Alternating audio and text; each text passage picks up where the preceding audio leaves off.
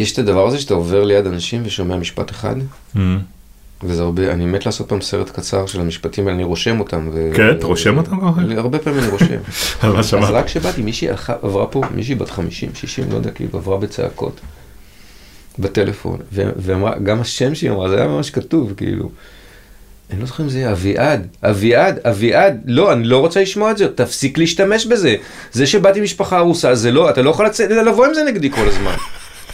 וזהו, זה המשפט ששמעתי מה, מהאישה הזאת, כאילו, בזה, והיא הלכה לחייה. וזה משאיר, כאילו, וזה זה משפט כזה, אתה אומר, מי כתב את זה?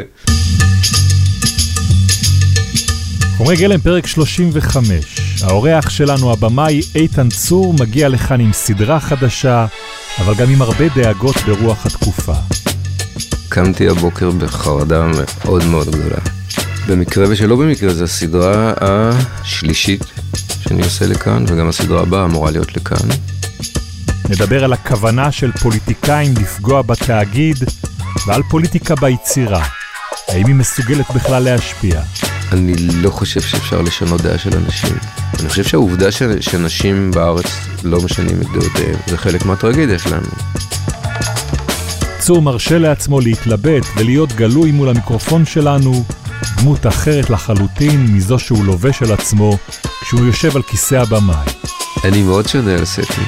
אני מרגיש מיצוי של כל, כל התכונות החיוביות שלי. על הסט. כן. אני הרבה יותר עולץ מאשר בחיי היום-יום. ניזכר ברגעים מהחמישייה הקאמרית, בשירים שמעוררים בו השראה, ונשמיע רגע אחד מיוחד על כתיבה. מונולוג של הדמות הראשית בסדרה החדשה שלו. יש חוקים, יש כללים, צריך לכתוב, לתקן ולמחוק עד שיוצאת לך נשמה. אתה צריך לשנוא את עצמך, שאתה לא תבין למה אתה עושה את זה בכלל, ואתה תרצה למות, תסתכל על הטקסט ויבוא לך להקיא עליו. שיחה עם במאי שהביא איתו שלושה חפצים לאולפן. אולי כי כמו שהוא מעיד על עצמו, כשהוא מחוץ לסט, קשה לו מאוד להחליט. לבחור חפץ אחד זה היה בערך כמו להגיד לילד את מי אתה אוהב יותר את אבא או את אימא. אז הבאתי שלושה. מעולה. אני בן שני ואתם מאזינים לחומרי גלם. זה הפודקאסט של טלי, חברת התמלוגים של יוצרות ויוצרי הקולנוע והטלוויזיה בישראל. חומרי גלם. הפודקאסט של טלי. תודה שבאת, בשמחה. ואני גם יודע שזה בתוך תקופה סופר לחוצה. כן. סיימתם לערוך או שאתם... אה, עוד- נשארו עוד שלושה ארבעה ימים של לסגור סגירות אחרונות. מבחינתי לפגוש דווקא אותך בימים האלה ובתקופה הזאתי, כי יכול להיות שאתה מסמן עבורי את אחד האנשים שיכולים להיות הכי מאוימים בתקופה הקרובה. ממה שמתרגש על נושא התאגיד והסגירה שלו. כן, לחלוטין. האמת שגם קמתי הבוקר, יכול להיות שהדחקתי את זה, קמתי הבוקר בחרדה מאוד מאוד גדולה. אה, גם אישית, אבל מעבר לאישית. זאת אומרת, אה, גם במקרה ושלא במקרה, זו הסדרה השלישית שאני עושה לכאן, וגם הסדרה הבאה אמורה להיות לכאן. אה, ובכלל, כל האווירה... אני עד לא מזמן הייתי רואה חדשות כל ערב. מה... מתי זה? ראשון בנובמבר? כן, הבחירות. בעשר וחצי בערב. לא אם לחכות ולראות, אולי עשר וחצי. אחרי המדגם הראשון. נסגרה הטלוויזיה, ופתוחה מאז רק על סדרות ועל אה, כל מיני שטויות, אבל אה, לא חדשות. ופתאום, עכשיו, אני כן נכנס לטלפון, מתעניין קצת ynet הארץ, אני מקבל הארץ בימי שישי. אה, שבוע ראשון שהגיע הארץ, עברתי דירה, זה שבוע ראשון שהארץ הגיעה לכתובת החדשה ביום שישי, לא פתחתי את החלק הראשון, והשתמשתי בכולו, בכלל שתהיה לי, שלא תהיה לי את האפשרות, זה לניקוי החלונות. כי עיתון, עיתון, עיתון עושה את זה טוב. עיתון עושה את זה טוב. לא אומר את זה באיזה גאווה או באיזה פשוט ייאוש. לא נשמע לי תהומי חרדה. וחרדה מאוד מאוד גדולה. ו- וזה קצת, אני חושב שגם אם לא היה בזה את ההיבט האישי הכלכלי, בוא, בוא נקרא לזה ככה, זאת אומרת של אה, אובדן אפשרי של פרנסה, אה, זה סוג של אה, סימבול לתקופה, זאת אומרת, זה, זה מעבר ל... אני תמיד בסוג של חרדה כלכלית, תמיד. תמיד. באמת גם במאי מוערך שיוצר כל כך הרבה כמוך, כן, זה אם מלווה. אני לא, אם אין לי מיד אה, סדרה, איך שאני גומר סדרה, אני, אנחנו קורסים. רגע, זה עניין אישיותי או שזה עניין ש, שהוא...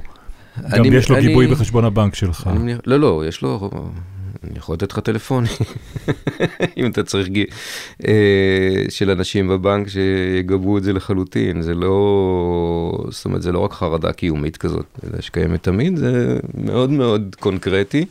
היה לפני כמה שנים אחרי, קצת לפני שהתחילה המגפה, ואחרי שעשיתי את עיר מקלט והייתי בטוח שתהיה לזה עונה שנייה, מצאתי את עצמי כמעט שנה בלי עבודה. ואז ניסיתי אה, קצת בלחץ של קרובים וזה, לראות מה, מה אני עוד יכול לעשות בחיים חוץ מלביים. ומה אתה יכול לעשות? היו לי כל מיני מחשבות, האמת שלימדתי כמה שנים, אבל אני לא כך אהבתי את זה, ואני חושב שאני גם לא כך טוב בזה. אה, זה תמיד גם קשור למי התלמידים ומה, אבל... אה, או לעשות הרצאות, או יוזמה אפילו יותר, זה לקחת את כל אה, מאות שעות השידור שיש לי ולרקוח מהם איזושהי, איזשהו מופע ולהסתובב איתו ברחבי הארץ. אה, לחפש איזה ג'וב אה, משרדי ו- ולהשתמש בניסיוני ובכישוריי. ואף ניסיון לא התבשל לאיזה משהו מאוד קונקרטי, אבל כן חזרתי עם התובנה שאני במאי. זה מה שאני יודע לעשות וזה מה שאני אוהב לעשות. ובכל השאר הרגשתי מעבר לאם אני יכול או לא יכול, גם איזה, גם איזה רמה של ציניות כזאת. זאת אומרת, אה, אין לי עבודה כבמאי, אז אני אעשה, אז אני אלמד, זאת אומרת, או, או, או, או אעשה דברים אחרים. אני לא פוסל את זה שאני עוד אעשה את זה, אני לא פוסל את זה שגם לא תהיה לי ברירה ואני אעשה את זה ואני אצטרך להתבגר. אני לא פוסל את האפשרות גם שהכל תירוצים לאיזושהי עצלות, אבל... אה, מה זה עצות? רגע, בוא, בוא, בוא שנייה רגע נחגוג את מי שאתה, כן? אוקיי. יושב כאן איתן צור, אתה אחד הבמאים הבכירים, העסוקים, המוכרים אה, בתעשייה הזאת כבר יותר משלושה עשורים, נכון? כן. אני אמנה רק חלק מהסדרות שעשית, זה החמישייה הקאמרית, זה הבורגנים. עיר מקלט שהזכרת קודם, שעת אפס, שזכתה גם, גם בכאן. וגם בברלין, החנות שיש בה הכל, ואת השוטר הטוב, ואת המשרד, ואת רדבנד, ובטיפול, וסוף עונת התפוזים, ועכשיו אה, סדרה חדשה שעולה בימים האלה, אבירם אה, כץ בכאן 11, וכשאני מונה את כל הדברים האלה, ואני מתאר לעצמי ש- שפרויקטים בסופו של דבר כן כל הזמן מגיעים אליך, אז זה חלק מהוויית אה, יומך, להגיד שאני חרד לפרויקט הבא? כן, לחלוטין. אה, גם יש איזה משהו, אני, אני לא, לא, לא, לא בא לי, לק- זאת אומרת, אני לא אוהב לקטר, או להתבכיין, או זה, אבל המ- המצב הוא באמת אבסורדי. המצב, אתה אומר, מבחינה פוליטית. לא, אני אומר גם המצב מבחינה, הפער הזה בין כל מה שמנית לבין אה, העובדה שאם אין לי מיד עוד פרויקט אני קורס. לא יודע. תמיד אבל נראה לי שיש אנשים שמצבם יותר גרוע, זה לא... ברור לי שיש במאים רבים שמתקנאים בך. כן, לא, לא רק במאים, גם אנשים. זאת אומרת, אה, איך אתה דואג לזה שיהיה עוד פרויקט? לרוב, אני מנסה מאוד אה, אה, לדעת קדימה, או להיות שותף ליוזמה קדימה של, של, של כבר הפרויקט, לא רק הבא, אלא זה שאחרי הבא. אה, אני לא יזם גדול, אבל. אז לרוב, כמעט כל מה שעשיתי, היה איזשהו מינוף של אה, רעיון שהגיע מהסביבה, או שפנו אליי, או שחשבתי עליו ביחד עם שותף. אני לא... מעטים הפרויקטים שאני יכול להגיד שהם ביוזמתי האישית מאלף ועד תף. שאתה כן. כתבת אותם, הגית אותם. שאני הגיתי אותם, אני לא כך כותב, אבל אני כן יכול, זאת אומרת, נאמר, לנסח הצעה. לרוב, אני חושב, פונים אליי, אה, ואם לא פונים אליי, אני מנסה ליזום גם בעצמי, אבל כאמור, לא רק את הפרויקט הבא, אלא את הפרויקט הבא הבא. אבל אני חייב להגיד לך שאני מתחיל איתך דווקא בימים האלה, ובדברים שאנחנו שומעים, באמת ששומרים איומים קונקרטיים על לסגור את התאגיד ועל אה, למנוע, אה, לעצור את המימון של, אה, של הפקות אה, מקור, ואני מדבר איתך, ואני מכיר את העשייה שלך, ואני לא שומע איזשהו משהו לוחמני. כמעט כל מה שקורה עכשיו, ומה שלצערי, לתחושתי עוד יקרה, באיזשהו מקום לא, לא מפתיע אותי. לא מפתיע אותך. לא מפתיע אותי. אני חושב... זה בכלל, אני חושב שאנחנו חיים באיזשהו עידן, אם אני מחבר את זה גם למה שאני חושב שקורה בכלל בכל העולם, זה היה איזו תחושה, אני חושב, אחרי אה, מלחמת העולם השנייה, אה, שמשהו בנאורות ניצח, ושדברים מסוג של מלחמת העולם השנייה לא יקרו שוב. עכשיו, אני אומר מלחמת העולם השנייה כדבר הכי גדול, שכמובן בתוכו גם השואה, אבל, אבל לא רק. והתחושה שהעולם בכלל באופן כללי צועד לאיזה מקום טוב יותר, אה, כולל התיאוריה המופרכת של קץ ההיסטוריה וכולי. אה, ואני חושב כבר הרבה שנים ש... שלא, שזה רק, אה, זאת אומרת, שכמו שברוב ההיסטוריה זה אפיזודה, וכמו ש... ושאפיזודה כזאת יכולה לחזור, ואם אפיזודה כזאת יכולה לחזור, הכל יכול לחזור. יכולה להיות, יכולה להיות פה מלחמת אזרחים, ויכולה להיות מלחמת עולם שלישית, ויכולים לסגור את התאגיד. זאת אומרת, אם אני יורד מהמאקרו הכי גבוה, הכי רחב שיכול להיות למיקרו, הכל יכול להיות. אתה מדבר כאן ויש לי תמונה שעולה לי בראש, סצנה שביימת לפני עוד מעט 30 שנה, פחות, 20, לפני 20 וכמה שנים. Mm. של רמי אויברגר בתפקיד יגאל עמיר. כן. בחמישייה הקאמרית אז. מדבר על זה שיום אחד הוא... כן. הוא יצא החוצה והחיוך הזה, החיוך הזה ינצח. אה, כן. יום אחד, עוד עשרים שנה, אני אקבל חנינה. אתם יודעים את זה. בתוך הלב עמוק אתם יודעים שעוד עשרים שנה אני אקבל חנינה. יגידו, הייתה בארץ תקופה קשה, העם היה מפולג, כל מיני דברים. והמערך יסכים. ותמורת זה ימחקו את כתבי האישום נגד סיעת רע"מ בהסתדרות. אתם הרי יודעים, עמוק בלב שלכם, שעוד עשרים שנה יהיה כתב אישום נגד סיעת רע"מ בהסתדרות. זה הרי מהטבע. ואז יסדרו לי חנינה.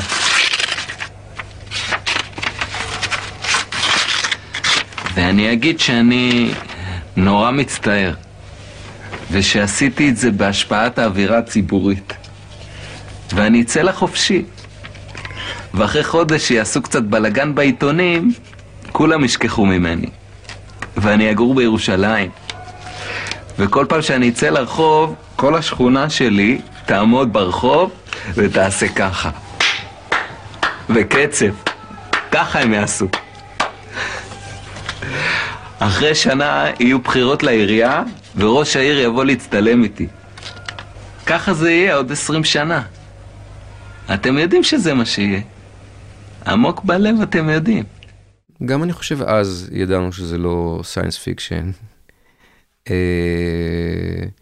אני חושב שהדבר שאולי עבר לי מאז זה אולי מה שחיפשת זה הזעם או הכעס או הנחרצות או אה, משהו שאני, שוב, תלוי באיזה, באיזה בוקר אנחנו מדברים, אבל רוב הזמן אני, אני באיזה תחושה ש... אני אתחיל מה, כביכול מהדבר החיובי. יש בקרים שאני רואה את עצמי נועל את הנעליים, שם חגור ויוצא להילחם בכל מקום אפשרי. ולהפגין. ולהפגין, שזה המקסימום שאפשר לעשות, או לנסות לארגן כל מיני דברים. כי אסור לוותר וכולי. ויש בקרים שאני חושב שזה קצת, האחוז שלהם יותר גדול בזמן האחרון, שאני אומר שזה חסר טעם, שכל התהליכים האלה הם גדולים מאיתנו. ויש לי בראש איזושהי... זאת אומרת, זה לא בראש, זה, זה בטלפון שלי, כי העליתי את זה לאינסטגרם, אבל מה שנקרא תמונה אחת ששווה אלף מילים. לפני, לא זוכר כמה שנים, אני יכול להסתכל באינסטגרם לראות ממתי זה, אבל בכוכב נולד, מישהו מהמתמודדים ביצע את גשם כבד עומד ליפול. ואז הייתה כתובית, והיה כתוב גשם כבד עומד ליפול, מילים ולחן אביב גפן. אה, אפשר לדבר על זה שעות, אבל אני חושב שלא צריך, כי אני חושב שזה say no more, ואני חושב שזה, בסופו של דבר, זה מה שקורה עם כל מחאה. אה, ואני לא חושב שדילן והאיפים וכל התנועות הוציאו את אמריקה מווייטנאם, אני חושב שאמריקה יצאה מווייטנאם כי הם הפסידו במלחמה. ואני לא חושב שלא הלח"י ולא האצ"ל ולא זה גירשו את הבריטים, הבריטים עזבו כי הם היו אימפריה בגסיסה. אה, וכנ"ל אה, לגבי מה שקורה פה, אני לא חושב שזה... אני חושב שהתהליכים אה, גדולים מדי, רחבים מדי, עמוקים מדי ומושפעים מכל מיני נתונים, הרבה מהם דמוגרפיים ועוד וכו' וכו', שלא ממש קשורים לעם כמה אנחנו נמחה וכמה נצעק וכמה זה. במיוחד, בטח העובדה שעברתי דירה תעלה הרבה בזה, כי עברתי דירה אחרי 23 שנים באותה דירה, וזה... אני לא בן אדם שאוהב שינויים, וזה היה מאוד משמעותי מבחינתי, אבל בין השאר, בגלל שעברנו לדירה שונה וכו', ניסיתי לי, להיפטר מהרבה דברים שאני שומר. מהרוב לא הצלחתי להיפטר, אבל בין השאר אני אספן מאוד גדול של עיתונים. אה, כולל כמעט כל הגיליונות של מוניטין ושל כותרת ראשית ושל העולם הזה. ו... כן? כן. אמ, ומדי פעם, טוב, אני, אני מעיין קצת ואזרוק וזה, אבל קצת מנחיתות בעיתונים האלה, אני מוכן להישבע שאין כותרת שכתובה היום בעיתון, שלא הייתה כתובה כבר לפני 30 שנה, כמעט מילה במילה, מאשמת השמאל ולמה בגדנו ולמה אנשים מצביעים ש"ס. ולאן זה הולך, ולגבי הסכסוך, אין כמעט דבר שלא נכתב, וזה מייאש מאוד מאוד. ואני זוכר גם בתקופת החמישייה, כשקירשנבאום בא וניסה לשכנע אותנו, כשעברנו לערוץ הראשון, להתעסק יותר בפוליטיקה, ורציתי להגיד לו, תשמע, תראה מערכונים שלך מניקוי ראש. לוינגר, שם על זה שער, אה, כסף, כמעט בכל תחום, ואתה יכול לשדר אותם היום, והם יהיו רלוונטיים. אז מה שנקרא, לשמה? אני שואל את עצמי. אני חייב לענות לך פה. אוקיי. כי לא כל מה שעשו, אתה משדר אותו היום והוא רלוונטי, וכשרואים מערכונים של החמישייה הקאמרית הם עדיין רלוונטיים. זה אומר שכנראה משהו עשיתם נכון שם. כן, מצד שני, מה שאתה אומר בו זה גם תמצית הייאוש, כי אם זה רלוונטי היום, מה זה אומר? זה אומר עוד דבר, ואנחנו נדבר על זה כשנדבר על אבירם כץ, אוקיי. על העתקה ועל הגניבה, אולי גם תרפרר בסיפור הזה על, על גשם כבד עומד לרדת של בוב דילן שאביב גפן אה, מנכס ככה, אה, אני לא חושב שזה, אני לא חושב שהוא נכנס, זה אנשים כן, נכסו עבורו. נכסו עבורו כמובן, אה, בדוגמה הזאת שאתה נתת. אבל כשסיפרת עכשיו על כל החפצים האלה והעיתונים האלה בבית, mm. זה מסקרן אותי לדעת איזה חפץ הבאת אתה אה, לכאן. כי אנחנו תמיד מתחילים בזה. כן, אז ת, תראה, בגלל שאני שומר כמעט כל דבר, ובגלל שאני אספן כפייתי וגם נוסטלגי, היה לי, כאילו לבחור חפץ אחד זה היה בערך כמו להגיד לילד את מי אתה אוהב יותר, את אבא או את אימא. זאת אומרת, אז הבאתי שלושה. מעולה, קדימה. אז אני לא יודע אם לבחור אחד או להציג את שלושתם, או... להציג כל פעם אחד, את מה שמתאים לך עכשיו. להגיד מה זה? כן. מה אני מחזיק? הראשון זה אה, מין דף נייר שנקרא פריסקופ. והפריסקופ הזה היה יוצא כל שלושה חודשים, זה מין גיליון כפול כזה. אה, והוא היה מונח בתיבת עץ מחוץ למה שהיה אז קולנוע פריז. וכתב את תוכנית, אה, תוכנית של אה, קולנוע פריז לשלושת החודשים הקרובים. ואיזה שנה הבאת? אה, הבאתי, יש לי יותר קדומים, זה דווקא מ-92 שלדעתי זה כבר שלהי הזה, וגם בוא נגיד תקופה שהוא יחסית התקלקל. מה יש שם בתוכניה?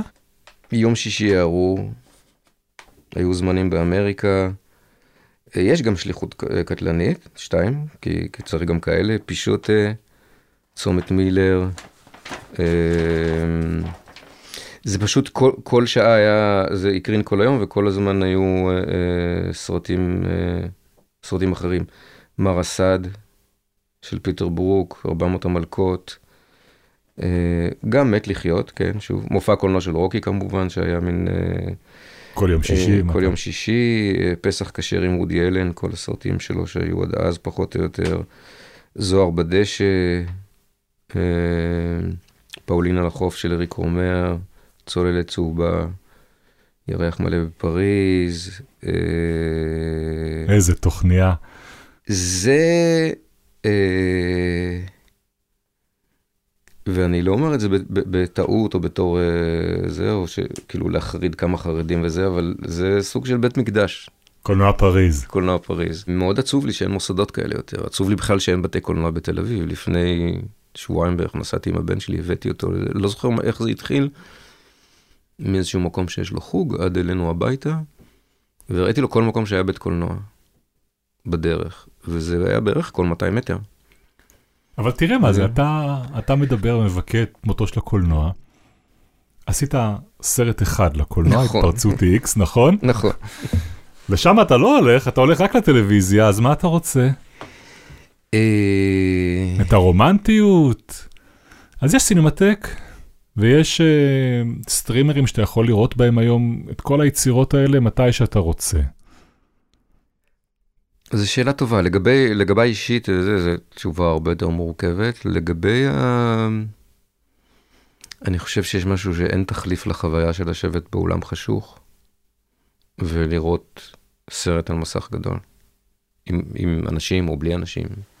אז למה אה, אתה לא זו עושה חוויה את זה? אחרת. אני לא עושה את זה כי... בוא נגיד ככה, אם נחזור לחמישייה, או לפני החמישייה, ללימודים, אם מישהו היה אומר לי במהלך הלימודים שלי שאני אתעסק בטלוויזיה 30 שנה, אז הייתי אומר, כאילו, וואו, שיחקתי אותה. לא. לא? לא, ממש לא. לא, בעניין של אני אעשה טלוויזיה ולא קולנוע. אה, היית אומר שזה כן, כן, בחוג לקולנוע זה נחשב אה, נחות. כן. תראה, באותה תקופה לא רק בחוג לקולנוע, בכל העולם זה היה נחשב נחות. על אה, איזה שנה אנחנו מדברים? 91 שסיימתי. אבל אתם מסיימים. ב-92, פיילוטים, מה שנקרא פיילוטים, לא ידענו אז שזה פיילוטים, שני הספיישלים שעשינו לערוץ 2 הישן היו ב-92. ואז הבנו שיש לנו תוכנית ויש פוטנציאל. עד כמה זה באמת עניין של עיתוי, העובדה שאתם מסיימים את החוג לקולנוע ואתם כבר מוכנים ביום שבו ערוץ 2 עולה? אני חושב שכמו בהרבה דברים, העיתוי הוא כמעט 80 אחוז מזה. זאת אומרת, אני לא, אין הנחתום, וזה אני לא אגיד, זאת אומרת, שזה גם לא היה כנראה טוב, אחרת זה לא היה מחזיק ולא היה תופס, אבל אה, אה, צריך הרבה מזל בחיים וטיימינג. ואני חושב שזה מאוד קשור אה, לעובדה הזאת שהמחזור שלי, או המחזורים שהייתי בהם, סיימנו ללמוד בדיוק כשערוץ 2 החדש נולד. אה, תמנה את השמות שהיו סביבך בחוג. אה, לפניי היו חגי לוי ושי אביבי ומנשה וארי פולמן ואורי סיוון. ואני בטח אה, אשכח, ואחריי רן טל, ואיתי היו גור בנטוויץ' וגבי ביבליוביץ', ו... אה, ועוד, ודרור מורה גם שנה מעליי, ודורון צברי שנה מעליי, ו... אה, ואני חושב שזה, שזה תרם מאוד לא רק מבחינת עבודה, אלא גם מבחינת עשייה. אבל אם אני חוזר לעניין של טלוויזיה וקולנוע, אה, קולנוע אני לא עושה בעיקר, אני חושב, בגלל שאני לא תסריטאי, ואני לא יודע לכתוב. ואני מאוד תלוי באחרים, אה, שיציעו לי, או, ש... או שיכתבו דברים שהייתי רוצה, וזו משימה מאוד מאוד קשה למצוא תסריטאי, בייחוד לקולנוע, יותר מאשר לטלוויזיה, שבו גם אז זמן הכתיבה והפיתוח הוא לרוב על חשבון אה, האנשים, ומי שכותב מעדיף את הזמן הזה ליצור בעצמו. אבל גם בקולנוע פריז, יש הרבה סרטים של במאים שלא הם כתבו את התסריט אה, לסרט. אה, נכון, אבל פחות ישראלי. זאת אומרת, אני חושב ש, שבארץ זה הרבה יותר ככה. זאת אומרת, של... אה, מכל מיני סיבות במאים שכותבים לעצמם. אבל אני חושב שמה שלקחתי מזה,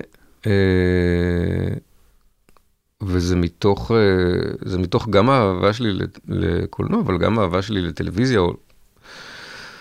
זאת אומרת, בעיקר הדבר הזה שמלווה אותי עד היום, שבסופו של דבר לא צריך להיות הבדל גדול בין טלוויזיה לקולנוע, ושאת כל מה שאתה רוצה אה, אה, לעשות בסרט או בקולנוע, בעיקר, בעיקר ברמת היומרה האומנותית אפשר לעשות גם בטלוויזיה. אפשר וצריך, כאילו. ואז זה היה דברים בודדים, היום לדעתי הטלוויזיה הרבה יותר מעניינת בעולם. אז סקרן אותי מה זה החפץ השני. החפץ השני, אני לא יודע באיזה סדר וזה, אבל אה, אולי בסדרי חשיבות, כאילו, נלך ליותר חשוב, אני חושב. החפץ השני זה מחברת, שאני חושב שמילאתי אותה כשהייתי בערך, אני עשיתי שנת שירות, אז אה, י"ג, בקטמונים בירושלים, ולמזלי התגייסתי רק אה, אחרי שלבנון, מלחמת לבנון כבר פרצה, התגייסתי בנובמבר 82. אה, אני חושב שאת זה עשיתי במהלך השנת שירות ובחודשים שלפני הגיוס, ואולי גם קצת אחרי הגיוס.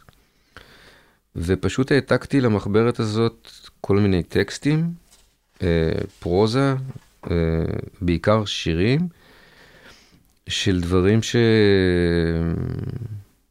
שהעסיקו אותי, שאהבתי במהלך השנים ההם ו- ולפניהם, ומה שמדהים אותי בזה זה, היו הרבה שנים שהמחברת הייתה חבויה איפשהו, אבל אחרי ששלפתי אותה פעם אחת, אני שולף אותה כל כמה שנים, ואני חייב להגיד שאני בעצמי נפעם לגלות שכמעט כל מה שיש פה מבחינת העולם, אה, עולם התוכן, זה דברים שעדיין מעניינים אותי, מעסיקים אותי. ומשקפים הרבה ממה שאני חושב אה, על החיים. דוגמאות? בזמנו הרצתי את שמעון ישראלי, שהיה אה, מגה סטאר כשהייתי ממש ילד. אה, היה לו תקליט מתוך, אה, הוא גם הראשון שעשה הופעת יחיד בארץ. אני חושב שקראו לזה ציפורים בראש. אה, והיו שם שירים של דן אלמגור, בין השאר, ובין השאר היה שם שיר שנקרא שלום לחרצי. אה, אני לא... זה, אבל זה שיר שאפשר... אתה לא יכול להקריא אותו? הוא ארוך קצת, אני יכול להקריא את כולו. תן לנו בית. אני, אני אקריא את החלק האחרון. שלום לך ארצי שלי, ארץ חמדת אבות, אבי הקריב למענך הרבה שנים טובות. וכך חומסים הם את ארצי ומוציצים את כל דמיה, אוכלים אותה ועוד אומרים שהיא אוכלת את יושביה. מתי מתי כל זה קרה? איך זה לפתע השתננו? אבי חלם חלום יפה, תראו מה יתגשם ממנו. שלום לך ארצי שלי, עוד לא אבדה תקוותנו, גברת כבר על אויבים רבים, ודאי תתגברי גם עלינו. זה נכתב, אני לא יודע מתי זה נכתב, זה נכתב או בשנות ה-60 או בשנות ה-70. זה, זה משהו, זה משפט, בייחוד המשפט האחרון, זה מצמרר לקרוא אותו היום, כי זה נראה כאילו מישהו כתב אותו היום בבוקר והושלך לכלא. אה, זה דוגמה אחת. אה, גם יש פה איזה שילוב של, של, ה, אה, של האישי וה, והפרטי. אני יכול להקריא עוד משהו אחד קטן? בטח. מתוך ימי ציקלג של סמך יזהר. כי זה עוד מוטיב שלא, שלא דיברנו עליו, אבל גם בעניין של, של אה, אה, לא יודע איך לקרוא לזה, חיים, חיים עם משמעות. אלא רק שלא יהיו החיים רק בזבוז גדול אחד, רק ריצה מפני משהו, רק ריצה אל משהו, והרגשת אשמה כבדה. לא מציק לכם כל זה? לא חונק אתכם שהכל בסתם, תחילתו בסתם ואחריתו בסתם, שלא אל זה הלכתם, וזה יש לכם, בלי שום כדאי מאוד, חיים בלי שום ברוך אתה שהחיינו והגיענו, חיים בלי שום אהבה בוערת מאוד, בלי שום ערך של חיוב מדליק שעוברי בהם מכאן לכאן, וככה סתם אפור ומטומטם. אה, אני אעבור לסוף, לא רוצה, לא רוצה להיות מאלה שמונחים איכשהו בעולם, מונחים כאשר הוטלו איכשהו, היכן שהוא, ימים רבים וחלודים עד בוא יומם.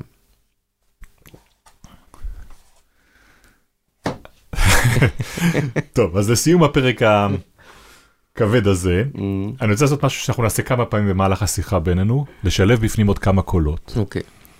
ואנשים שביקשנו שיפנו אליך שאלות. אה, שכחתי שיש את החלק הזה. הנה תראה, באנו להרים. כן. אז uh, הראשונה היא השותפה שלך ל- ליצירה החדשה, לאבירם כץ, או דנה מודן, כן. שמתייחסת אולי באיזשהו מקום לכל מה שאמרת uh, עד עכשיו, ובאה עם שאלה שאולי כבר ענית עליה ואולי אולי עוד לא בעצם. היי איתן, רציתי לשאול, אתה עושה הרבה פעמים דברים אה, מאוד פוליטיים, ורציתי לשאול אם אתה חושב שאי פעם שינית את דעתו של מישהו, אה, ואם בכלל אה, זה מעניין אותך לשנות את דעתו של מישהו, או שפשוט אתה רוצה להשמיע.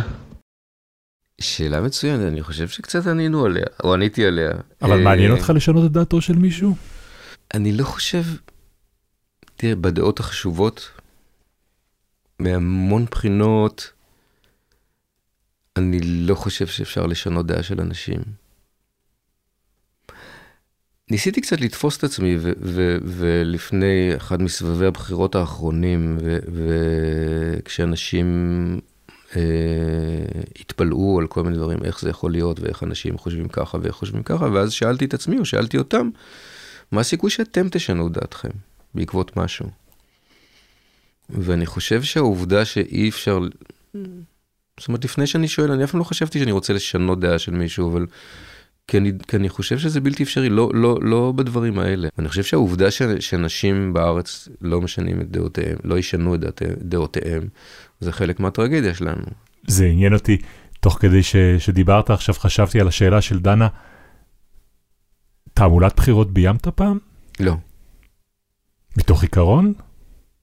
באיזשהו, אני חושב שהדבר הכי קרוב שהיה, ש, ש, שהתקרבו אליי להצעה היה, אה, כן, היה לא למחנה שאני מאמין בו, ואז סירבתי, אבל... אה, בפרסומות. אבל- עשיתי שש בימי חיי בערך. אה, היה לי לא קל. עם מה?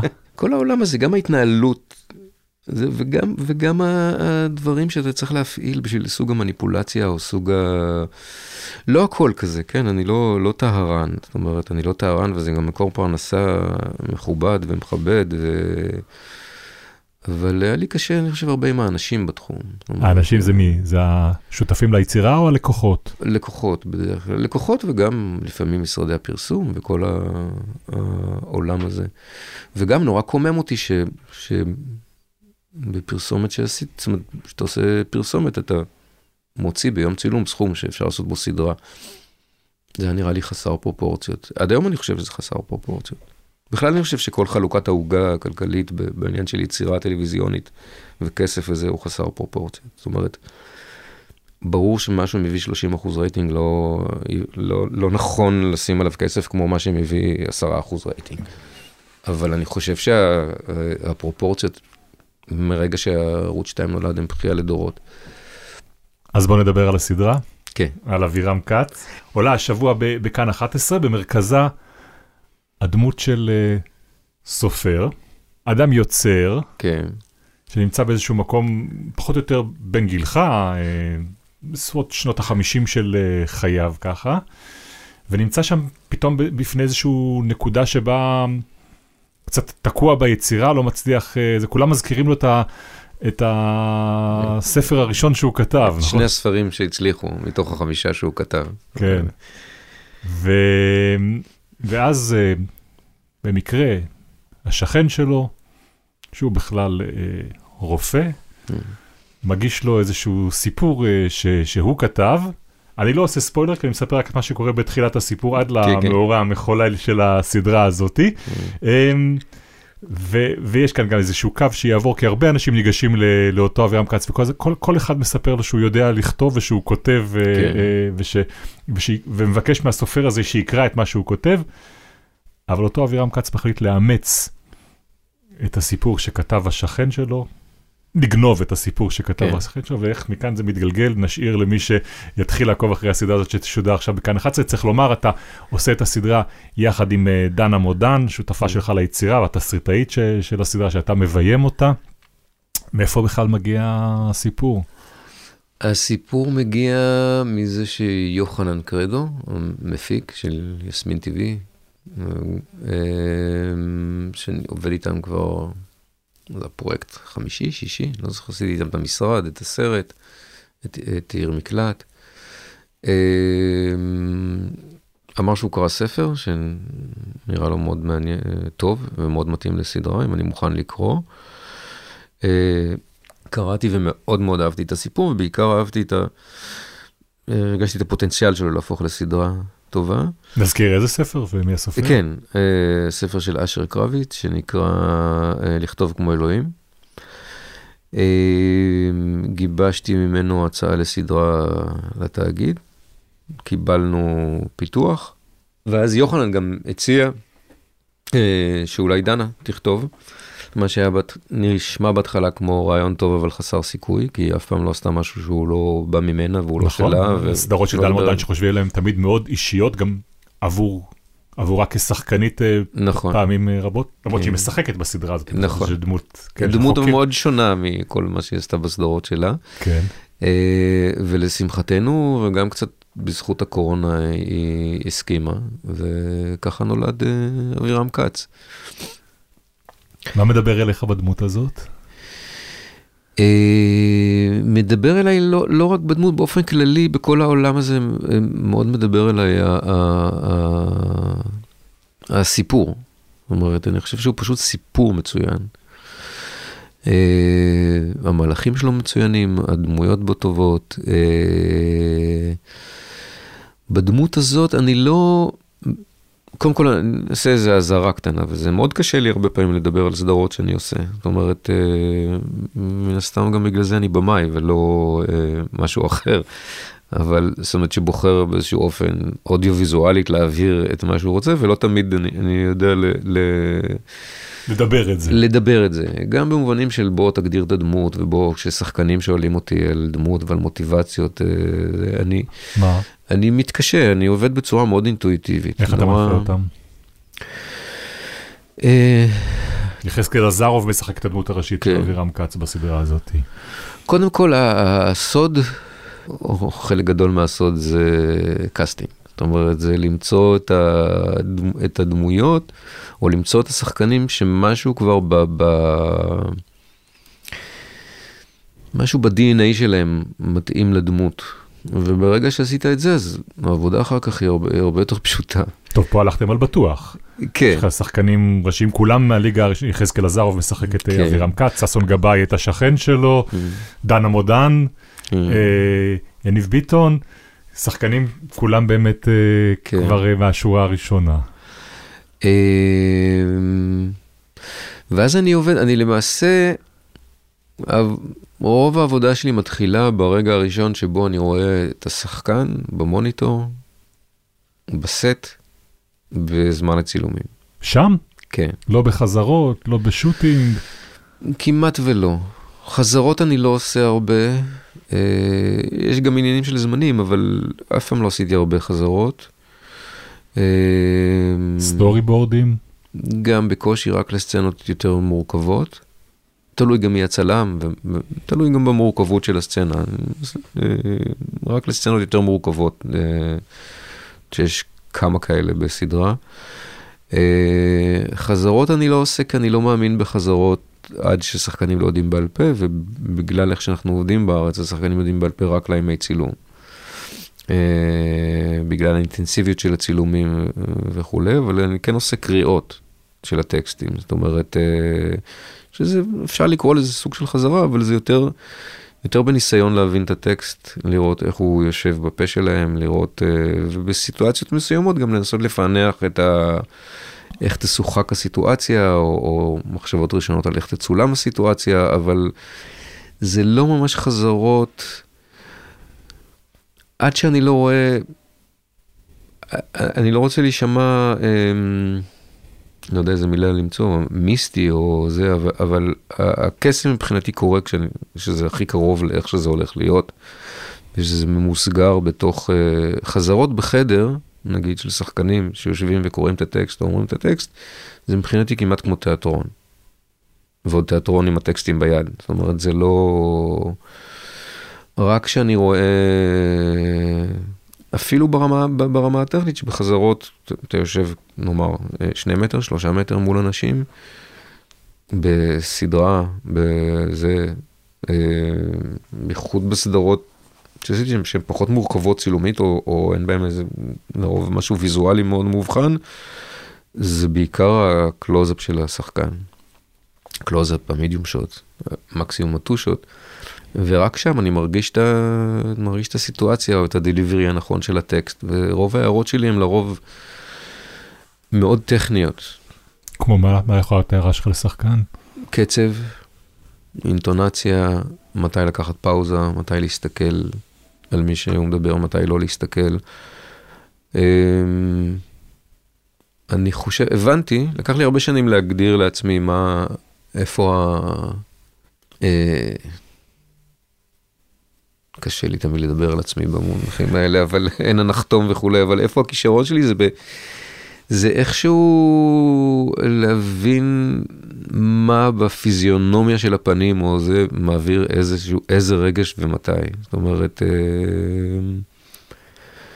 אה, אז ההערות הן ממש, והן הרבה פעמים ניתנות תוך כדי הטקסט עצמו, זאת אומרת, לא ש...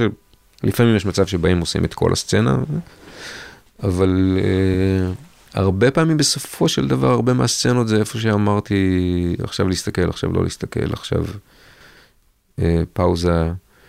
Uh, עכשיו תמצמץ. עכשיו תמצמץ, עכשיו, אל, עכשיו תנסה לא למצמץ בכלל. Uh, וזה מתרגם אחר כך לתחושות אנושיות, אבל ההערות הן מאוד טכניות, ובגלל זה הרבה פעמים שחקנים שהם מאוד רגילים לבוא עם איזשהו, עם ידע על ההיסטוריה של הדמות ומניעיה וכו', מאוד מאוד קשה להם איתי ולי קשה איתם, לא מתוך, זה עניין של נטייה, אני לא, לא פוסל שום דרך של שחקן לזה, אם מישהו uh, רוצה לרוץ רבע שעה לפני שהוא עושה את הסצנה. או להתאשפז במוסד לחודש לפני, הכל לגיטימי בעיניי, אבל בסופו של דבר זה, זה מה קורה ברגע הזה שמצלמה נדלקת והשחקן מולי ואני רואה אותו במוניטור ומבחינתי שחקן גם, וזה קצת כאילו מכתיב את סוג השחקנים שאני, שאני מחפש באיזשהו מקום. אמ, והיו היו, היו מקרים, זאת אומרת, של שחקנים שאמרתי, זאת אומרת, שחקנית שאמרה לי, אני לא יודעת מה אני חושבת, אני לא מרגישה כלום. אמרתי לה, זה לא משנה מה את חושבת, את מאוד מרגישה, את בקלוזאפ, ואת כאילו בנסיעה, והמאוורר מעיף לך את הרוח, ואני שם שם שיר יפה. ודי ברור לכולם מה את חושבת. זאת אומרת, זה לא משנה מה את חושבת כרגע. יכולה לחשוב על הקניות שיש לך לעשות אחר כך. על, על כל דבר, כן. כאילו, ואת יכולה ש... שנייה לפני סצנה הכי דרמטית והכי זה, אה, אה, להביא דחקות על כל דבר אפשרי. ואני משתמש גם הרבה במוזיקה, ל, ליצירת אווירה. על הסט. על הסט, כן. זה התחיל במקרה, זה התחיל מזה שבבורגנים, אה, חלק מהאביזרים בדירה של הדמות שגילם דוב נבון, היה מין אה, דיס, דיסק, איך קוראים, לא יודע איך קוראים לזה, דיסק, כאילו, מין מפלצת כזאת שתמיד רואים ב, ב, בסדרות של אה, אפרו-אמריקנים כן. הולכים על הכתף. כן. כן. אה, והיה לזה סאונד מעולה ו- וזה, והתחלתי להשמיע בזה מוזיקה, ומאז זה הפך למין הרגל כזה, עד לפני, עד החנות בעצם. החנות שיש בה הכל. החנות שיש בה הכל. זה היה פשוט לקום בבוקר של הצילומים ולבחור 20-30 דיסקים. זה לדאוג שתהיה בידורית או משהו על הסט ולהחליף דיסקים כל הזמן. אה, לפני שנתיים, אני קצת מאותגר טכנולוגית, אבל לפני שנתיים בערך גיליתי את ספוטיפיי. קיבלתי מתנה מהשחקנים אה, אה, בחנות, כי הייתה לי בדיוק יום הולדת JBL כזה. מאז זה הרבה יותר פשוט, זה רשימות אשמה ב... ואתה מכניס את השחקנים? זה גם להכניס, קודם כל זה מתוך איזושהי תפיסה של צילומים, שזה גם משהו מה... לא יודע, זה לא תמיד היה, אבל נגיד זה מהעשור האחרון הזה, שצילומים צריכים להיות כיף. הצילומים עצמם. כן. זה לא תמיד היה ככה? זה לא תמיד. תראה, זה, זה משהו שכבר פעם הי- הייתי מספר ב, ב, ב, בפרמיירות, וזה את, את הגלגול של זה, שכשהייתי בהתחלת הדרך חשבתי שבשביל תוצאה טובה צריך לסבול על הסט. אחר כך זה התחלף לזה שבשביל, אה, שלא חייבים לסבול, אבל אפשר גם לסבול וגם זה, והיום זה התחלף לזה שצריך, שלא רק בשביל התוצאה הטובה, כי התוצאה זה לא הדבר הכי חשוב, כי, כי להמון אנשים, בייחוד לצוותים אגב, כאילו זה הוואי החיים שלהם כל הזמן, והם עובדים מאוד מאוד קשה, וזה נורא כיף לעבוד עם מוזיקה, אז הרבה פעמים המוזיקה היא סתם ככה, ל, ל, ל, שיהיה כיף, תוך כדי שסוחבים פנס או, או זה, מה שלפעמים מפריע לחלק מהאנשים. יש לי תמיד, אה, תמיד תנמיך או תסגור או זה, אנחנו מנסים להתרכז. אה, והרבה פעמים זה, זה ליצירת האווירה הנכונה לקראת איזושהי סצנה. אה, הרבה פעמים זה, לפעמים זה בא מראש, לפעמים זה בא תוך כדי. זה יצירת אווירה לי, לאיך לבוא לתוך, איך לבוא לתוך הסצנה הזאת. להכניס ו- אותך לתוך המצב. להכניס אותי לתוך המצב, או, או, או אם זה, נגיד פעם, כש... שבחוצפה ישראלית אה, זה אפשר היה לשים כל שיר שאתה רוצה, אז זה גם היה אה, שירים שנכנסו אחר כך לסדרה, היום זה טיפה יותר מסובך, אבל uh, היו הרבה מקרים שהייתי באיזו סיטואציה של סצנה מאוד חשובה שלא עבדה, ונזכרתי באחד השירים שהבאתי באותו יום וזה, ושמתי אותו, ופתאום נהיה קסם, וזה, וזה כן עבד. וזה כן עבד. כן. אז מה שאתה מתאר עכשיו על הסבל שביצירה, Mm. אה, מזכיר לי איזשהו רגע בתוך, אה, בתוך הפרק הראשון של אבירם כץ, מפגש בין אותו סופר, אבירם כץ, לבין השכן שלו, הרופא שחוטא בכ- בכתיבה, ששון גבאי, שנתן לו לקרוא איזשהו טקסט שלו, וככה פוגש אותו במקרה ברחוב כשהוא יושב בבית קפה, ושואל אותו איך הטקסט שלי, מה שכתבתי. אז אחרי כל מה שסיפרת על איך שאתה עובד, לא הייתה חזרה לפני הרגע הזה? אה, לא, אני חושב שקראנו פעם אחת. לדעתי גם לא קראנו עם ששון, כי ששון היה בחו"ל, הוא היה. בביקור התזמורת בברודוויי. אני רוצה לעשות משהו שאנחנו בדרך כלל לא עושים אותו, אבל להשמיע קטע מתוך הסדרה. אוקיי. מונולוג של אה, יחזקאל עזרוב, במפגש הזה מול אה, ששון גבאי, שרוצה לשמוע מה הוא חושב על הטקסט שהוא כתב, מה אומר לו אותו סופר, אחרי שקרא טקסט, שנספר למי שלא ראה את הסדרה, הוא מאוד מאוד התרשם, הטקסט הזה מאוד מאוד נגע בו, מה אומר לו על, על איך זה באמת צריך להגיע, איך צריכה להיות חוויה של כתיבה אמיתית, למה הרופא הזה לא יכול להכריז על עצמו כעל סופר, רק, רק כי בא לו ככה לחשוב שהוא יודע לכתוב. זה לא עניין של דעה. כתיבה זה לא ככה ב... כותבים וזהו, יש. כתיבה זה כותבים, ואז מתקנים, ושוב, ושוב, ושוב, ושוב פעם מתקנים. זה לא, כתיבה זה לא ככה זבנג וגמרנו. ואני מניח שיש כאלה ויש כאלה. כי אני דווקא הרגשתי איך הכל קולח ממני. זה יפה שהרגשת, זה באמת לא רע. אבל יש חוקים, יש כללים. צריך לכתוב, לתקן ולמחוק עד שיוצאת לך הנשמה. אתה צריך לשנוא את עצמך, שלא תבין למה אתה עושה את זה בכלל, ואתה תרצה למות, תסתכל על הטקסט ויבוא לך להקיא עליו. ואז פתאום להבין משהו ולתקן. ופתאום הדברים מתחברים. ואז עוד פעם להתייאש. ככה זה עובד. אי אפשר לבוא פתאום וסתם לכתוב ושזה יצא טוב. אי אפשר, זה לא עובד ככה, זה פשוט לא עובד ככה. ואם יוצא במקרה, זה לא. לא יצא. אז איך תסביר שיצא? יצא? יצא. ברור שיצא. יש מילים על הדף. רגע נהדר. כן. כשראיתי אותו אמרתי, גם מנסח, ועכשיו כשראיתי אותך מאזין לו, כן. אני חושב שגם הבנתי משהו. כן.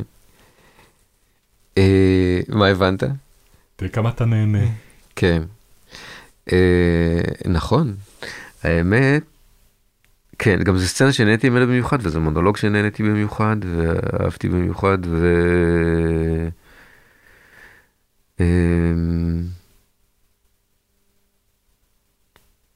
זה הזכיר, יש לי אסוציאציה, זה קצת מזכיר לי,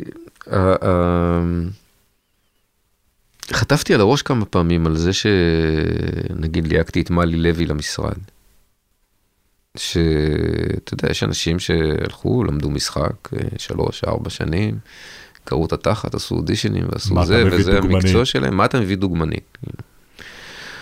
ולהבדיל אה, זה, כבר תקופת החמישייה, שי ומנשה, שלא באו מתיאטרון ולא למדו משחק ולא זה, והם, אה, איך, איך יכול להיות שפתאום... אה, אני והם השחקנים. מאוד, והם השחקנים, מאוד, מאוד אה, הזדהיתי עם העניין הזה שאתה עומד מול מישהו שזה לא משהו שהוא עשה ולא, זה, ולא עבר את כל השלבים האלה ולא עבר את, את כל האיסורים האלה וזה פשוט קולח ממנו, זה מעורר קנאה בצורה אה, מאוד גדולה.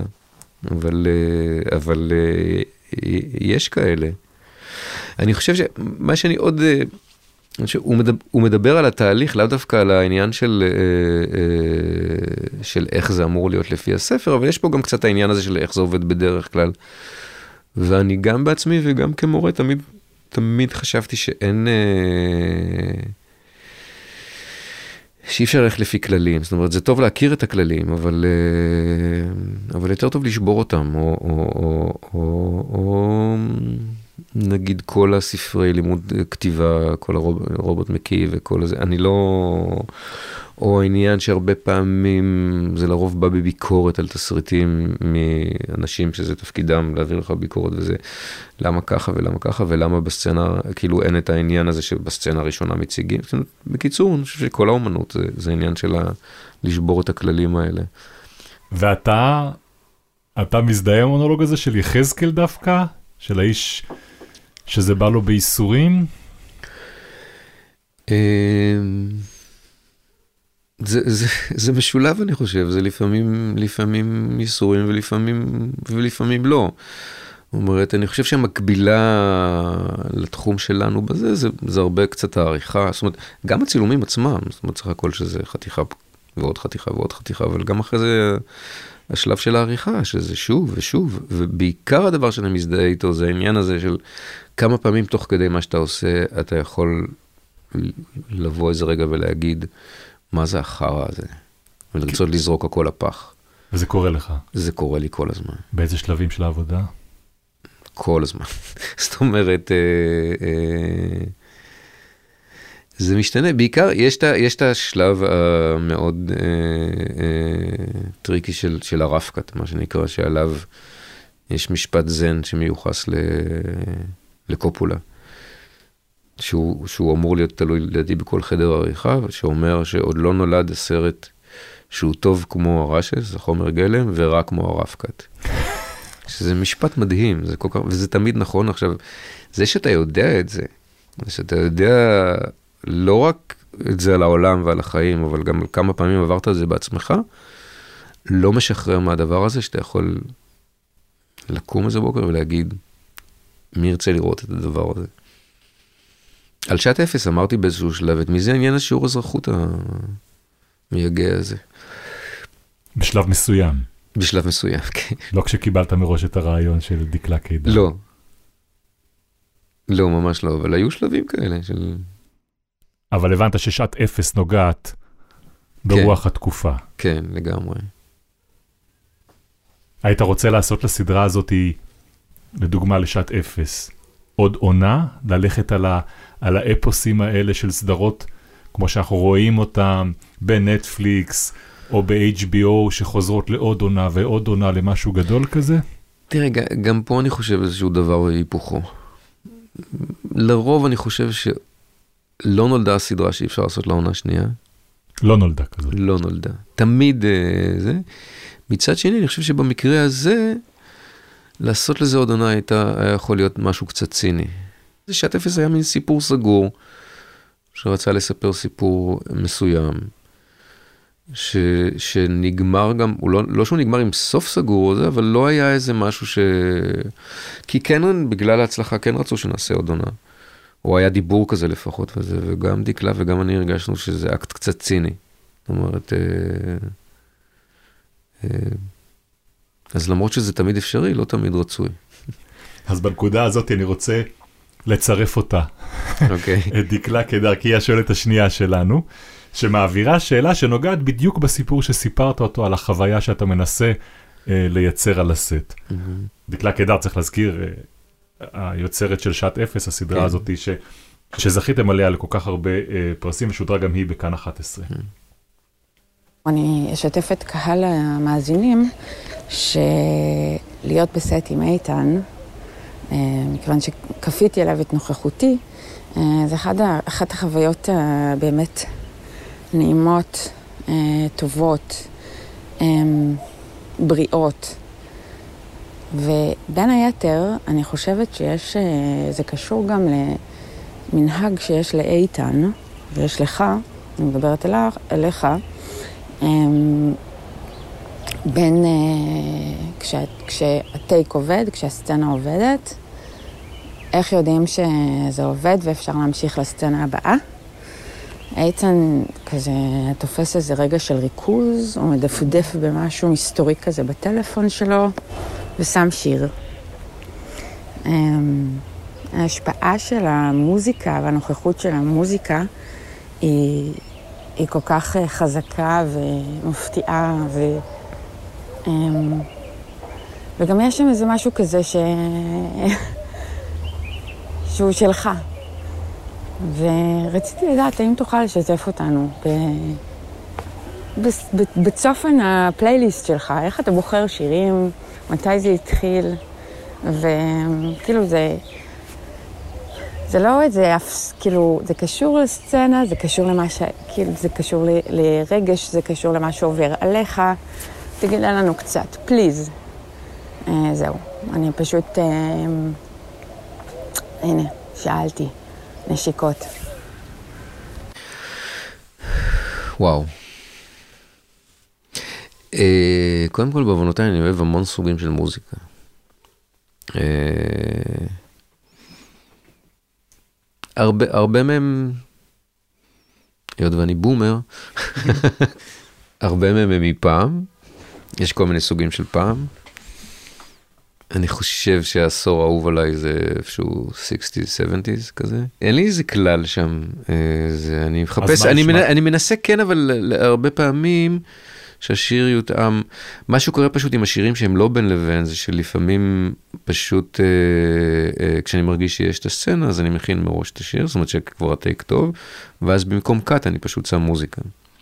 וזה סימון, וזה סימון לכולם, יש הרבה, הזה יש הרבה פעמים כזה את, ה, את הסצנה שיכולה להיות נורא כבדה פתאום, ואז פתאום נכנסת מוזיקה חזקה כזאת ברקע, ואני זוכר שהיה פעם אחת סצנה מאוד קשה של אלמה זק ודורון בן דוד, ו...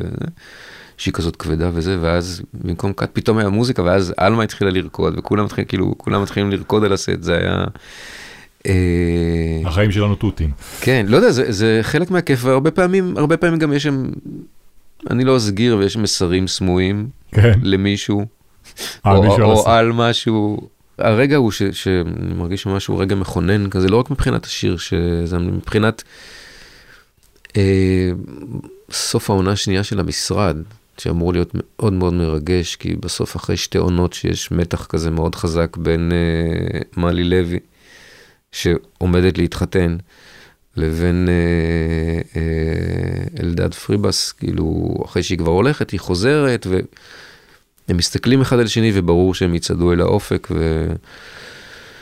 וצילמנו את זה לקראת סוף הצילומים, אנחנו כבר בשעה שלישית נוספת, ומצלמים ומצלמים, וזה לא עובד, פשוט לא, לא עובד. אה,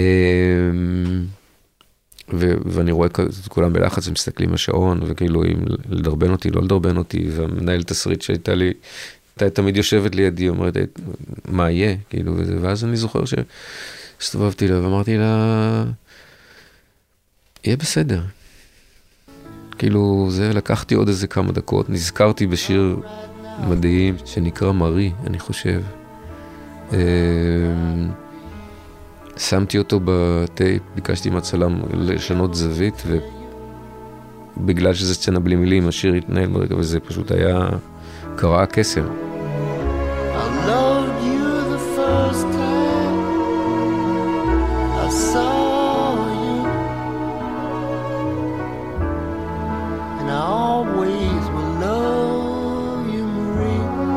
זה היה גם רגע מכונן לזה שאני לרוב מאמין שיהיה בסדר.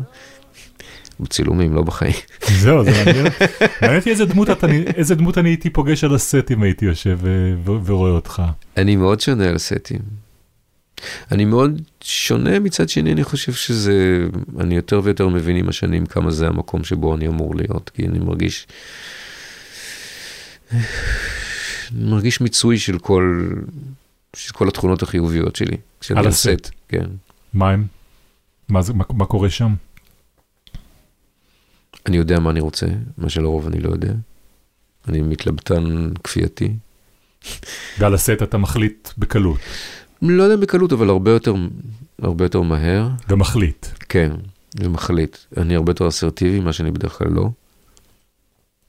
אה, אני הרבה יותר עולץ מאשר בחיי היום-יום, אה, כולל להשתתות. זאת אומרת שזה חלק מהעניין של המוזיקה, אבל... אה, תגיד לי, והנושא הזה שהוא כל כך מרכזי באבירם כץ, הנושא של הגניבה, כן. של הלקיחה, של לקחת ממישהו אחר, שם כמובן לא ברשותו, אמ, ו- ובצורה ש- שמנסים להסוות אותה, ואולי גם משלמים עליה מחיר. כמה הוא נוכח ב- בעשייה שלך, המחשבה הזאת על מקומות שבהם אתה לוקח, מקומות שבהם אתה גונב? אני חושב שהוא, שהוא נוכח כמעט כל הזמן, אה, במובן שלא של הגניבה, זה, זה תמיד איכשהו, יש, יש מקומות שזה מתחיל להיות איזשהו חודק, אבל אני חושב שכל האומנות זה התקדמה דרך איזושהי התבוננות של האומנים באומנים שהיו לפניהם וזה, אחרת לא, ככה, ככה התקדמנו. אה, וכל גל בקולנוע, אני חושב, השפיע על הגל הבא, ו... ו אה, אם זה הצרפתים ש... שבאו ועבדו קצת בניאו-ריאליזם האיטלקי, ואז הלכו ועשו את התנועה הזאת, ואז, אה, שלא לדבר על טרנטינו. שזה במוצר, אה. אז תמיד, אה, נגיד כמעט כל סדרה שאני יוצא אליה, אז יש סדרות שאני מחפש לפני זה, לחפש רפרנסים, אם זה לגבי הסגנון, אם זה לגבי... אה,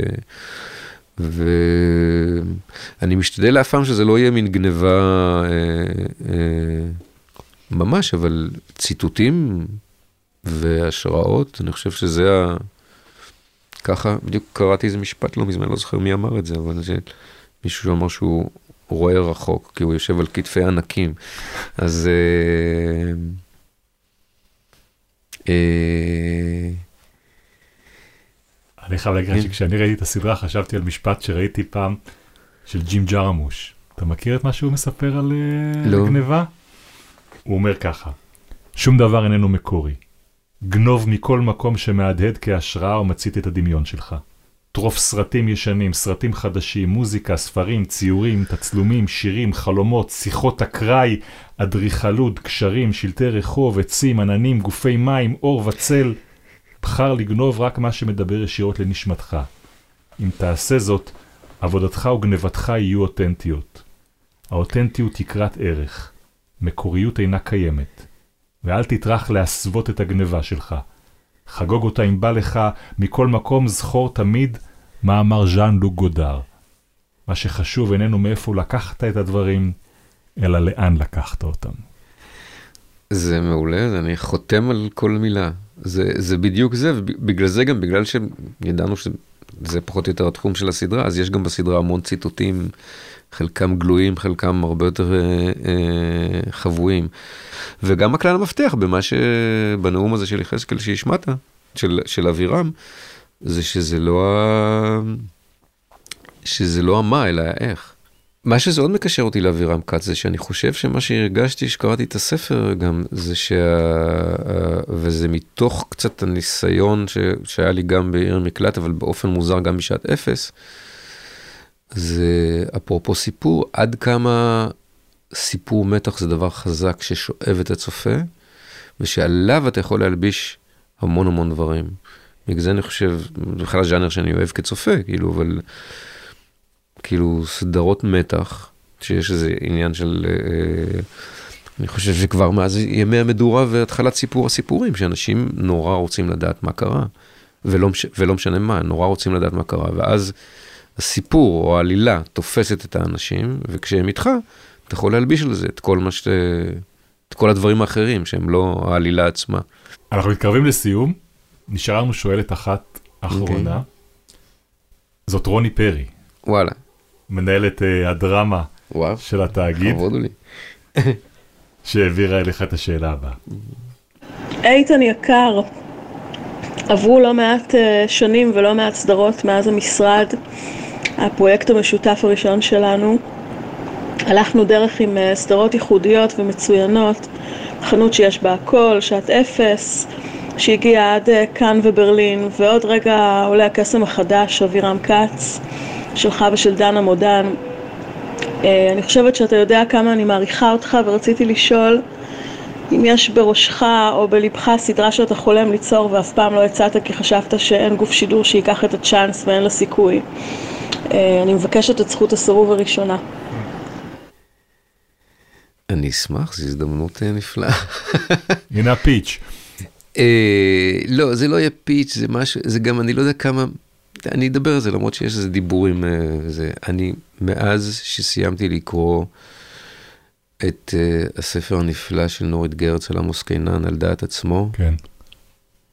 אני, שזה יותר מעשר שנים, לא זוכר, הרבה, הרבה מאוד שנים, חייב לעשות משהו עם הספר הזה. דוקו? לא. ניסיתי פעמיים כבר להגיש את זה לקרן, לקרנות לסרט, וזה לא קרה. אמ, אולי עכשיו, מתוך ויתור על העניין הזה של הקולנוע, זה הרבה יותר מסובך. אה, סדרת טלוויזיה, אבל אה, זה מה שנקרא החלום הגדול שלי שעוד לא התממש. הסיפור של יש- האיש הזה, של עמוס קנן? או- כן, חלקים מהסיפור שלו. חלקים מהסיפור שלו, וספציפית באופן שבו נורית גרץ מתארת אותם. שהוא כבר במקום דמנטי. ו- אה, בסופו של דבר, כן, אבל אה, אני חושב שזה ספר נפלא, ואני חושב שמעבר להיותו ספר נפלא, אה, זה עוד דרך לספר, למרות שהוא היה בן אדם מאוד ייחודי, זה עוד דרך לספר את הסיפור שלנו. בעיקר את הדבר הזה, שמניח שאם הוא היה חי, הוא היה מקיע אליי שאני אומר את זה, אבל זה סוג של החלום ושברו. זאת אומרת, זה העיסוק הזה בחלום ושברו, והאם... אה, אני חושב שהוא בעצמו אמר, אם זה חלום שראוי לחלם בכלל, או, או, או מה היה החלום, כן. או... יש לו משפט על החלום, כן. יפהפה על אה, החלום. כל, כל הדבר הזה זה דבר ש, שאני חושב בכלל בחיים הכי מעסיק אותי, ו, וה, והאופן שבו למצוא את הדרך לעשות איזושהי יצירה שמתעסקת בדבר הזה באיזשהו אופן לא נוסטלגי או לא... ושמנסה לבחון קצת את הדבר הזה, מה היה החלום או מה היה פעם ואיך הוא נשבר, זה... מדבר על המדינה של החולמים, כן. החולמים שהגיעו לכאן וחלמו מדינה כן. במדבר. ו... שזה, שזה גם קצת איזה, איזה משהו שקשור ל- לאבא שלי, שלא היה, אה, לא היה חלוץ, אבל עלה ב-37 מפולין בתור ציוני נלהב, ועבד בכבישים ובפרדס, ו- ו- והיה בצבא הבריטי אחר כך, ועוד משהו שקצת, כן, לנסות להתחבר לדור הזה ולחלום שלו. אז זה, זה לא פיץ', וזה, כי הפיץ' הוא הרבה יותר מורכב, אבל סביב הספר הזה, זה... טוב, זה מתחבר היטב לתחילת השיחה שלנו, ולשאלה הגדולה שריחפה גם מעליה ומרחפת מעל כולנו עכשיו, ואולי גם קשורה ל- לאותה רוני ששאלה אותך, אם יהיה את המקום הזה אה, אה, לעשות בו עשייה כזאת, נחזור ונגיד כמה, כמובן, אנחנו רואים את החשיבות של, של התאגיד ושל היצירה אה, המקורית במסגרתו. ולקראת סיום יש לנו תמיד שתי שאלות שאנחנו שואלים את האנשים ש... שנמצאים כאן. Um, הראשונה היא, נבחר לך תלמיד, אתה אומר שאתה לא כך אוהב ללמד, אבל בכל אופן איזושהי כיתה וירטואלית, מישהו שהוא בתחילת הדרך כבמאי, או תלמידה, ותן איזושהי עצה, איזשהו טיפ כדי לעשות דרך כזו. אז אני אתן את הטיפ של משהו ששמעתי מהפנר, שהיה אחד, זאת אומרת, אני חושב שהמורה שהכי הערכתי והכי... אה, זה משפט שמלווה אותי כל חיי, ואני מנסה להגשים אותו. אז כאמור, זה לא משפט שלי, זה משפט של הפנר, אבל הייתי מעביר אותו הלאה. איפה שתשימו את הרף, לשם תגיעו. איפה שתשימו את הרף לשם תגיע. איפה אתה שמת את הרף בזמנו? מנסה כל החיים, כאילו לשים אותו כמה שיותר גבוה. אז איפה הוא נמצא? אה, הוא עדיין... סימנת לך יעדים? אה,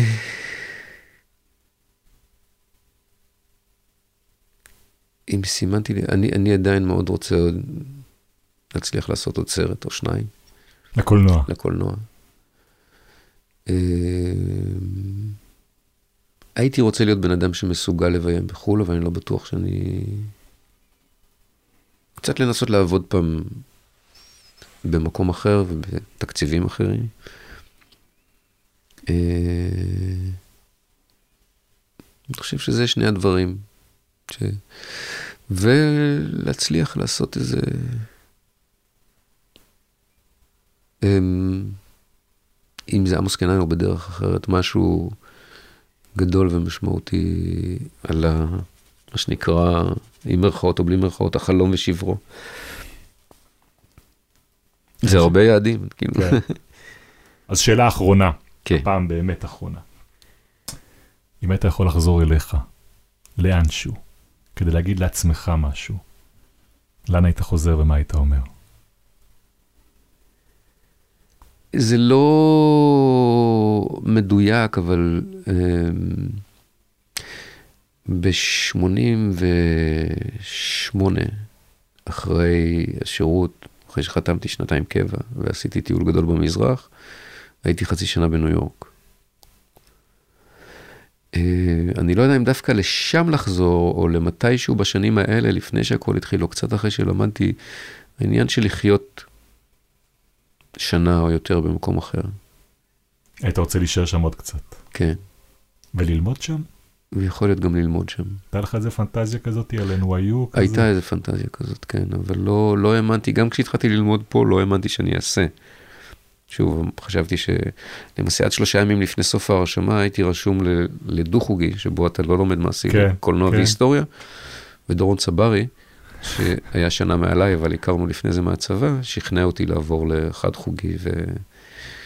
ואז אפנר היה הראשון שכאילו נתן לי להבין שאני צריך לעשות ולא ל... לא להישאר בתיאוריה. ולא להישאר בתיאוריה, כן. אבל איפה זה חסר לך, השהייה הזאת בחו"ל? בשביל לדעת שזה אפשרי, בשביל לדעת שאני מסוגל לחיות במקום שהוא לא תל אביב, שאני מסוגל לשהות בו בלי לחלום בלילה על הרחובות של תל אביב ולצאת מדעתי, אה, בלי כל מה שאומר לחיות פה, אה, שפה, אה, אפשרות טכנית למילוט כש... שזה נהיה ממשי האיום. כשזה יהיה ממשי. תרבות אחרת, משהו, ש... משהו שהיום אני יודע, למה אני אומר את זה? כי היום אני יודע שאני כבר לא אעשה את זה, אני עוד שנה בן 60, אה, יש לי ילד בן 14, עוד, עוד מעט 15, לא נעשה את זה כבר, אני חושב. גם כי הגירה זה דבר מאוד קשה, וגם כי אני קשור מדי למקום הזה. אם בגיל צעיר יותר הייתי עושה איזה שנה או שנתיים, אז יכול להיות שהייתי מרגיש היום אחרת, אבל זה הדבר המרכזי, אני חושב שאני מצטער עליו. גם, גם, גם בגלל האפשרות של, של, של, של לעבוד בחו"ל, או לנסות לעבוד בחו"ל, להיות מתוגמל כמו שצריך. אנחנו שמחים שנשארת. איתן צור, תודה רבה רבה שהגעת לכאן uh, עכשיו. תודה לך. היה מהנה ומלמד לדבר איתך. תודה רבה. תודה לך. לכם. זהו, זה הגלם שלנו להיום. את הפודקאסט שלנו עורכת דפנה יודוביץ'. ערך את הסאונד יונתן שני. תודה רבה לאורח שלנו, הבמאי איתן צור. את כל השיחות שניהלנו כאן אפשר לשמוע בכל אפליקציות הפודקאסטים, חפשו שם חומרי גלם. ואם נהניתם מהפרק הזה, נשמח שתשתפו אותו עם החברים שלכם. תודה אחרונה מיוחדת למירב קליין מטלי על העזרה שלה בהפקת הפודקאסט. חומרי גלם זה הפודקאסט של טלי, חברת התמלוגים של יוצרות ויוצרי הקולנוע והטלוויזיה בישראל. בקרוב נשוב לכאן עם גלם חדש, ועד אז ממני בן שני, תודה לכן ולכם על ההאזנה.